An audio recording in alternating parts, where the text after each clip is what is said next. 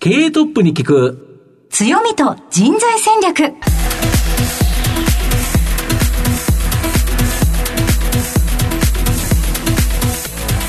毎度相場の福の神こと藤本信之です。アシスタントの飯村美希です。経営トップに聞く強みと人材戦略。この番組は相場の福の神こと財産ネット企業調査部長の藤本信之さんが注目企業の経営トップや人材戦略を担うキーパーソンをゲストにお迎えしてお送りします。企業を作るのはそこで働く人という形になります。ゲストには毎回事業戦略上独特の強みとですねその強みを生かすための人材戦略じっくりと聞いていきたいと思います。はい今日はどんな企業の社長さんにお越しいただけたのでしょうか？今日はですね非常にユニークなネーミングセンスが抜群の会社ですね、もう聞けばあこういうことなのねって分かるですね、ネーミング、これの非常に巧みな会社さんご紹介させていただきたいと思いますね。はい。もうリスナーの皆様分かった方いらっしゃるでしょうか？えこの後早速トップのご登場ですこの番組は JAC リクルートメントの提供でお送りします。経営トップに聞く強みと人材戦略。経営トップに聞く強みと人材戦略。本日のゲストをご紹介します。東証一部上場証券コード1433ベステラ。代表取締役社長吉野昭達さんです。吉野さんよろしくお願いします。よろしくお願いいたします。では早速なんですが、吉野さん、ぜひあの事業内容のご紹介をお願いいたします。簡単に申し上げて、あの、弊社の事業はですね、解体業でありまして、はい解体といっても、まあ、いろんな解体がありますけども、えー私どもがやってるのは高構造物、あの、いわゆる建物というよりは、設備全般、あの、工場に存在するような製造物の解体がメインであります。でっかいやつですよねそうですね、大きなものが非常に多いと思います。イメージで言うとやっぱり製鉄会社のでかいプラントとかってあるのそうですね。あの、多分、この世に存在する、まあ、鉱工物の中で、あの、いわゆる鉄を作る、あの、溶鉱炉というのがはい。一番大きいかと思います。あの、これはもう世界各国見ても一番大きな設備かと思います。あの、これの解体などもやっておりますね。そんな大きいものをどんな風に壊していくのかとか、そのあたりはですね、後ほど詳しく聞かせていただきたいと思いますが、トップは企業にとって大切な人材であり、強みでございます。トップのお人柄に迫らせていただきます。では、吉野さん、早速ですが、生年月日はいつでしょうか？はい。えー1967年、昭和42年になります。はい。今、おいくつでいらっしゃいますか？えー私は53歳になります。はい。ご出身はどちらでしょうか？えー出身は愛知県の名古屋市の中川区というところです。はい。では、子供の頃、お父さんお母さんのご職業は？えーまあ、父は、まあ、今の、その、ベステラの前身である、鉄くずを回収したり、解体をしたり。で、もう一つ、あの、わ私が幼い頃に、あの、まだ思い出が深いのは、あの、給食弁当の会社を経営しておりましたんで。えあそれもやってたそうだったんですねそうなんです。あの、これはちょっと皆さんご存知ないかと、はいあの、ベステラフードという、弁当会社を経営してまして。それは全く知らなかったです私の小さい頃の食事は弁当の余り物でしたね。ええそうずっと弁当作ってたから、ええ。それが若干余った部分いや、もう余ったものはもう子供のご飯という。そうでしたか。そんな子供時代はどんな少年でいらっしゃいましたか、えー私は、あの、まあ、あまり親には構ってもらえませんでしたので、近所の、まあ、同級生たちと、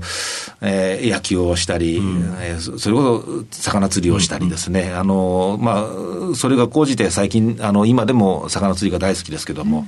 特に本当に、まあ、一般的な、まあ、ポポピュラーな、あの、悪ガキ小僧だったというふうな感じですね。ガキ大将というやつそうですねはいはい。ありがとうございます。さあ、えっと、ベステラという会社、えーですが、えっと、子供の頃にですね、将来、じゃあ、会社を継げですとか、あの、お父様の方から何か言われたりとかはあったんでしょうか？はい、あの、うちの父はそういったことは一切申しませんで、えー私に一つだけ言ってたのは、えーお前は商売人の子供なんだから、商売だけを覚えなさいということだけですね。特にその会社を継ぎなさいだとか、えーこの仕事をやりなさいなんてことは、口が裂けても言わない父でした。では将来はいずれ企業、そして経営者にという気持ちはあったんでしょうか？いえいえ、あの、そこも全く考えておりませんで、私25、6まではあの全然自由な仕事をしてましたので、特にそのベステラに入って、その会社を経営するなんてことは、毛頭考えてもおりませんでした。うん、そうでしたか。えー、ちなみに、一番最初の社会人のスタートというのはどちらになるんでしょうか、あの、私は千葉県におりましたので、東京に出て、あの、まあ、知人を訪ねて、いわゆる中古車販売からその新車の販売をやってたセールスマンでしたね。そうでしたか、えー、ずっとその道にとは思わなかったあの非常に楽しい時代でしたので、あの車も非常に大好きですし、はい、あのまあ、そうは言いながらも、そのバブルの背景があったいい時代でしたので、もっともっと高いものがあの売りたいっていうその願望やその欲望がありましたので、うんはい、えー、そこから少しあの不動産の世界に足を踏み入れることもありました、り家のが高いですもんね。では、吉野社長にとって、人生のターニングポイントなどがありましたらお聞かせいただきたいのですが。あの、ターニングポイントとですね、あの、まあ、ずっとセールスをやってきたときに、売りっぱなしで、まあ、売った人、買った人からのいろんなそのクレームや、はい、いわゆるいいところだけじゃなくてですね、はい、悪いところも非常にありましたので、うん、あの、特に不動産もそうですし、車もやっぱり動いたりしますし、うん、で、そういったものに対して、少しやっぱ私の中で疑問点があってですね、うん、なんかいまいち感謝されないなと。えー、お客様に感謝されないと。もっともっと感謝されていいのになっていうのが、まあ、ジレンマにあって、ってですね、はい、で、この世界に入って、まあ、額に汗しながら、その現場に私出るわけですけども、うん、えー、まあ、そうすると、一つこなし、二つこなしていくと、うん、次の仕事を営業しないでも、宣伝しないでもくれる。ですね。なるほど。そうですよね。お客様が満足してたら、あの、また別てくれたね、またおいでよと、あの、こんな仕事あるんだよっていうことで、私、あの、本当にセールス今までしてましたけども、一回もセールスしないでも、仕事が舞い込んでくるんですね。きちっとさえ仕事をすれば、ということですよね。これはいいなと。感謝されるお客様に。確かに車の販売、不動産の販売、何かトラブルがあった時に電話がかかってきたり、コンタクトがあったりは多そうですけれど、えー、それまだ人生の経験が足らないんでね、それがすごくストレスでしたので。あでも言われてみればというところですね。でも今のお仕事は頑張った分だけ好反応が入ってくるそうですね。いわゆるまあお得意さんという形で、まあずっとその会社との付き合いが始まるわけです。さあ、先ほどはあの、車の販売しててすごくストレスがあったという話でしたが、うん、え現在はトップというポジションでございます、はい、ストレスも多いんじゃないかなと思いますが、ぜひストレス解消法などがあればお聞かせいただきたいです。これはもう本当にあの、まあ、世の中の経営者の方たち、うん、あの大半が同じようなことをおっしゃるか分かりませんけれども、うん、やはり仕事を通してあのゴルフをしたりしますので、はい、あのまあ、ここですねあの、特に体を動かすことが少ない世の中ですので、えー、私にとってはまあゴルフと、まあ、小さい頃から馴染んでるその魚釣りでしょうかね、はい、仕事じゃないことが残念ですけども。いやその魚釣りはちなみに、あの、船釣りなのか、磯釣りなのか、あの、私はですね、もっと大きなものもやります。小さなものは本当にこんな小魚の卵からですね、はいはい、大きなものはマグロやロミアジというものもやります。そうなんですか。えー、すごいすごいですね。えー、まあ、あまり私の名前をあのネットで検索しないでいただきたいですけど、ね。何ですか？ちょっと意味深な何でしょうか、えー、あ、これはですね、多分ですけど、ふ船屋の、あの、あれで、ホームページで。ホームページでかいのこうやって持ってるやつがあるということですね。出てきそうですね。そうですね。たまにヤフーの掲示板に書き込まれたりもするようですから。ああ、もう釣ってなくて経営せよっていうことを言う。そんなことないんですよね。経営してるから、時にやはりストレスがあった時に、海でやっぱり、でかいのを釣ったら、また頑張ろうっていう、そうですね。それと、もう一つはやっぱりもう昔からそういう、まあ遊びを通じて人脈を作ってきましたので、あの、今でさえ、あの、まあいい友達がたくさんおりまして、あの、だからまあ行くようなものですね。別に魚だけを求めていくわけじゃなくて、まあそうですよね。ゴルフもそうですよね。そうですね。一人で別に打つわけではないですもんね。で常にこうセールスやその営業してましたので、うん、まあ、そういったものも含めて、やっぱりいろんなその人生の糧ですので。うんうんそうですね。はい。界隈では実は有名人だったという、ね、いやいや、それまではないですね。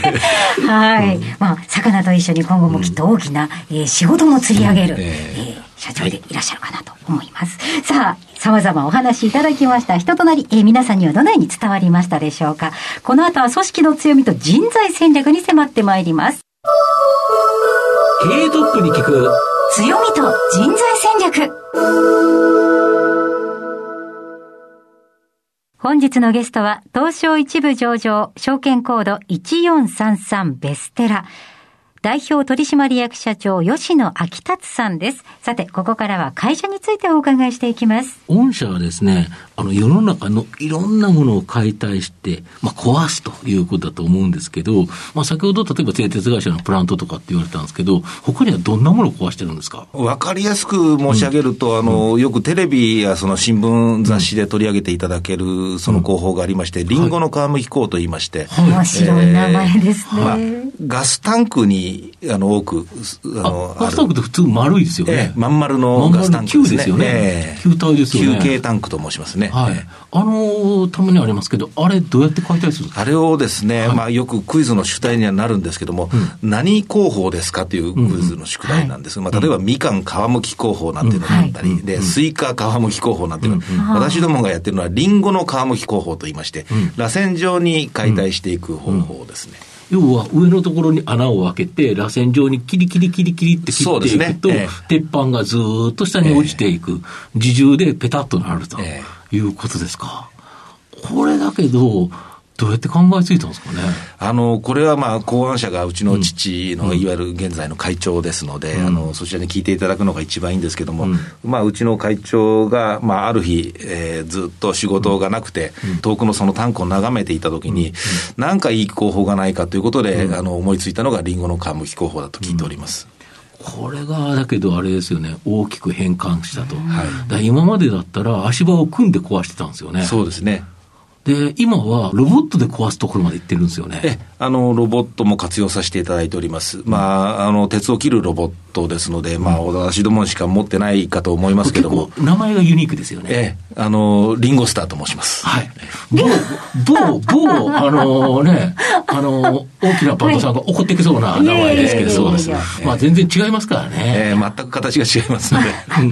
そうですね。なるほど。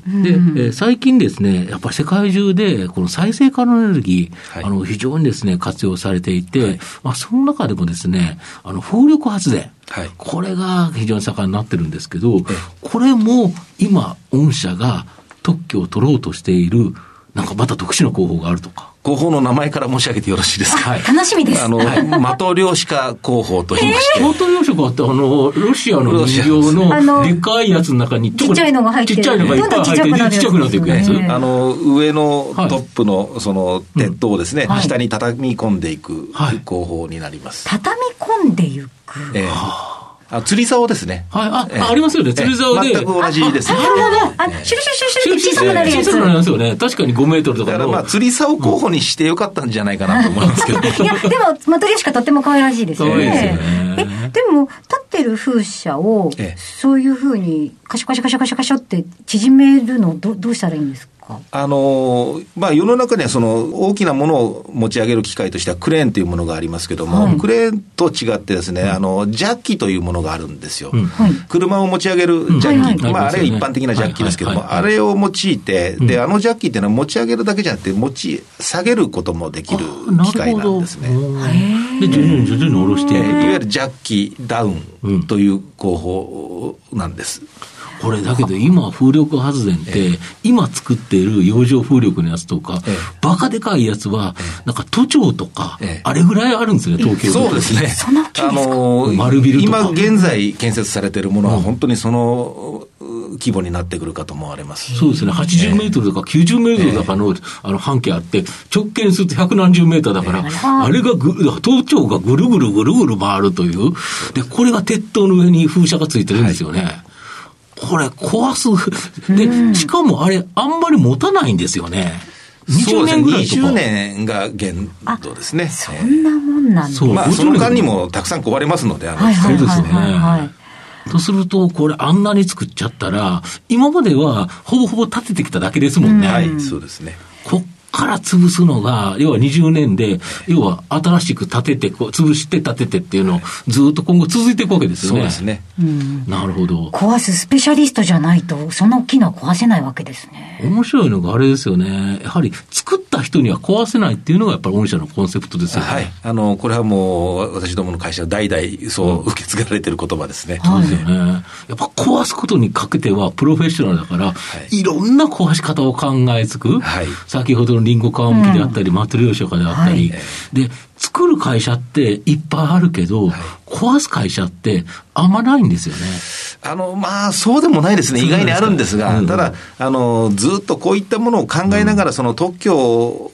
所有する解体業を営まれてる会社は少ないのかなっていうふうに思います。そうですね。御社の場合、実際上に、あれですよね、壊す方自体は、協力会社の方が壊されてて、はい御社は、その壊し方をコンサルティングするって言いますか。ええ、まあ、そうは言いながらも見積もり、えー設計ですね、あの、すべて私も、あの、オリジナルでやりますので、本当のその職人業だけは、あの、協力会社にお任せしてます。うんあと、あの、東証の2部に上場しているリバーホールディングス。はい。まあ、これにですね、資本参加されたように、はい。今後はやっぱり M&A っていうのは非常に活用していこうという感じですか？はい、あの、ただいま、あの、資金調達も行っている最中ですので、ん。あの、そういった目論みで今やっております。なるほど。今後だけど大きな成長期待できそうですよね。はい、あの、期待していただければと思います。なるほど。で、えーまあ、これをですね、支えるのが、やはり人材という形なんですけど、はい今、御社で大体何人ぐらいお働きに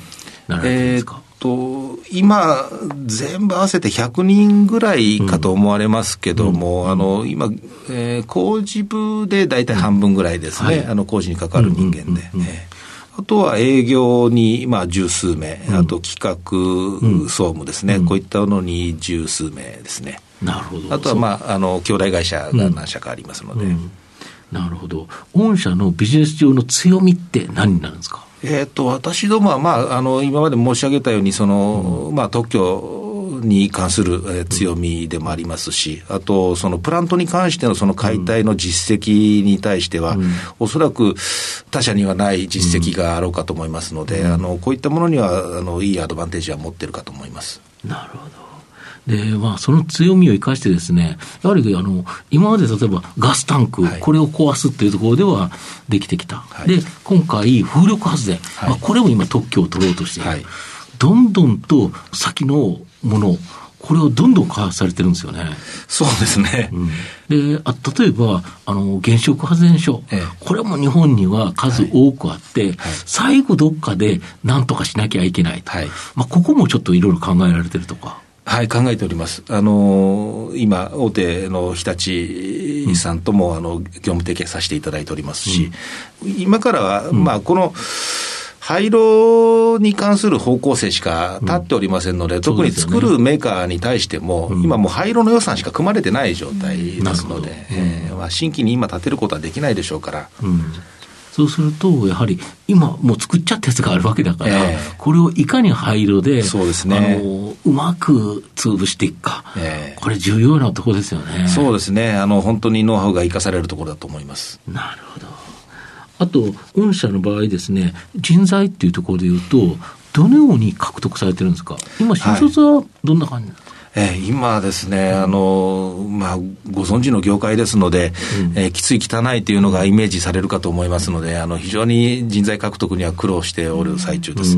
あの、まあ、新卒の採用もしてないわけじゃないんですけども、なかなか定着率が非常に悪いというのもありまして、えー昨今は人材業の会社に、まあ、ハンティングじゃないですけども、一本釣りが多いでしょうかね。なるほど、そういう形でっていう、やはりどんな方を求めるんですか、御社の場合。えーやはり元請けをこなす場合には、あの施工管理技師という、あの資格が必要でありまして、えーこれを取得した人間を、まあ、一本釣りするしかないかなというところですね。とすると、やっぱり今は、この施工管理技師っていう資格を持ってる方、まあ、これを狙って習得したい。そうですねあと、まあ、自社の、まあ、元からいるその社員たちのその成長も非常に大事なことなんですけども、なかなか、あの、若い子にはまだ取得できない条件もたくさんありましてですね。で、まあ、この急成長を施すには、えー中途採用をやむを得ないかなと。えーなるほど。はい。ということですが、ちなみにですね、もし私が、えー、大体40歳ぐらいのビジネスパーソンだったとして、はい、御社のリンゴ皮むき候補に心奪われ、はい、入社したいと思った場合、どのようなスキル、または経験があれば入社できるでしょうか？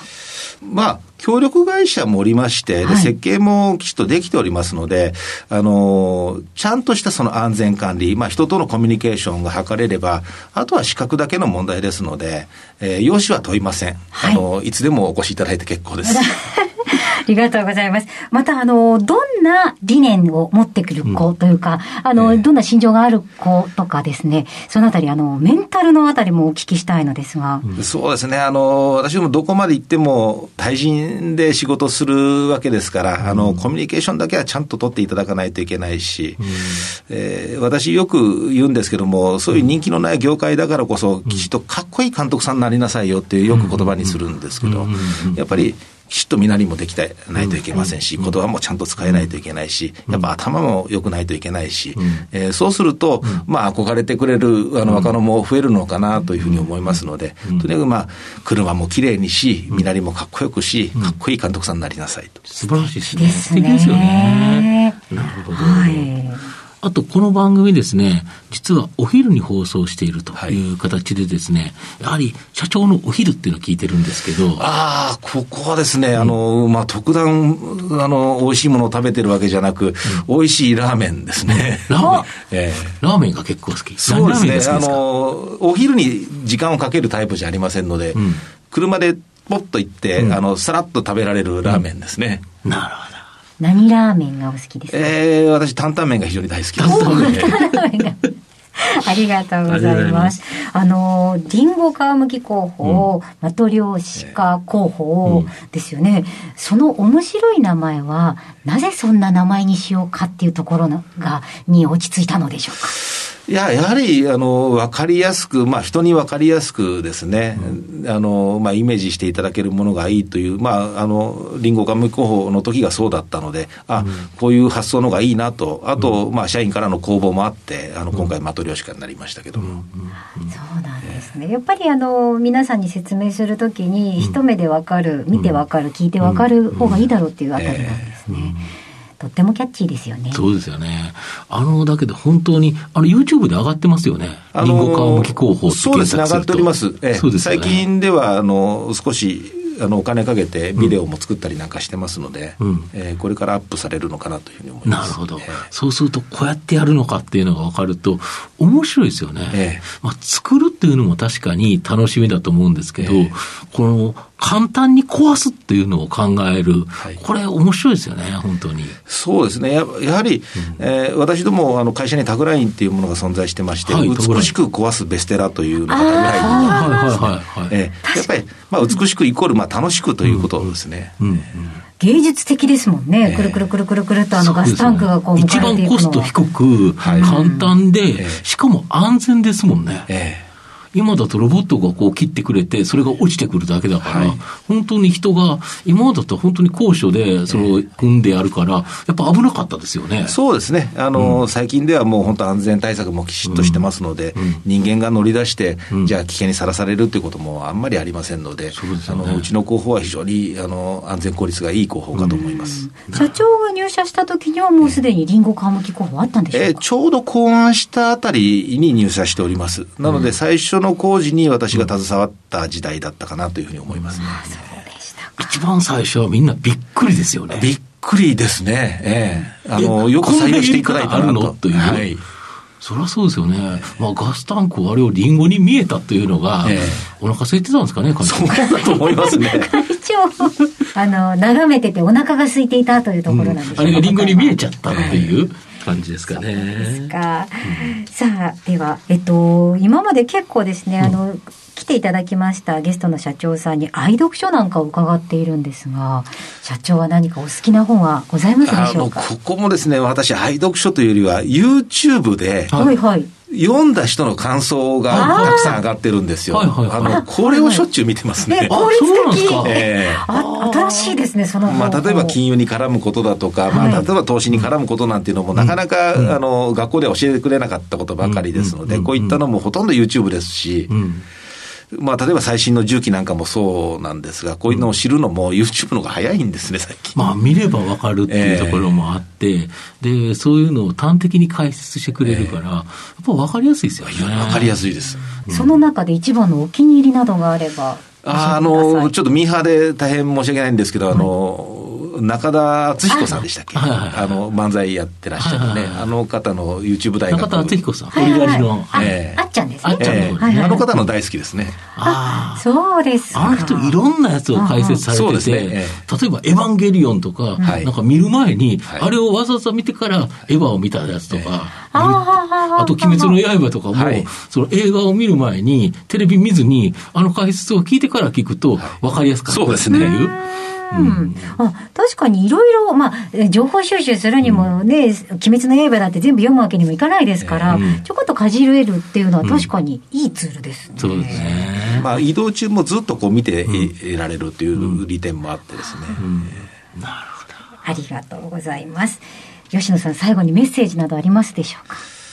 えー、そうですね、えーまあ、まだまだこう小さな会社ですので、あのまあ、これから、えー、5か年の計画も立てておりますが、うん、まあ、5か年の計画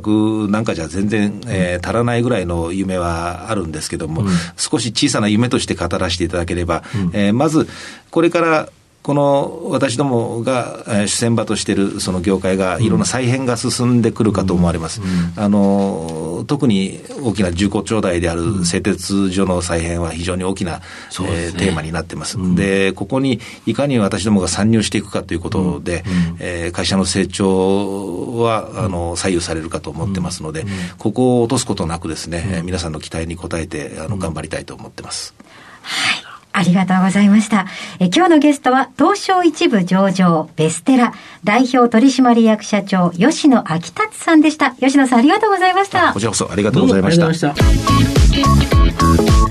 経営トップに聞く強みと人材戦略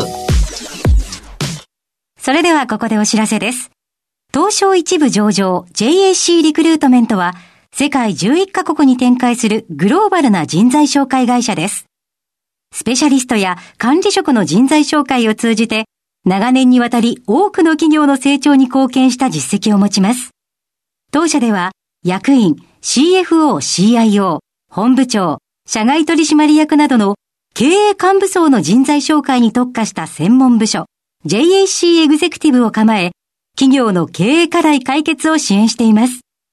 経験豊富なコンサルタントが経営課題をヒアリングし、課題解決に導く人材をご紹介いたします。企業の経営改革を担う人材など、経営幹部の採用なら、東証一部上場、証券コード 2124JAC リクルートメントにお任せください。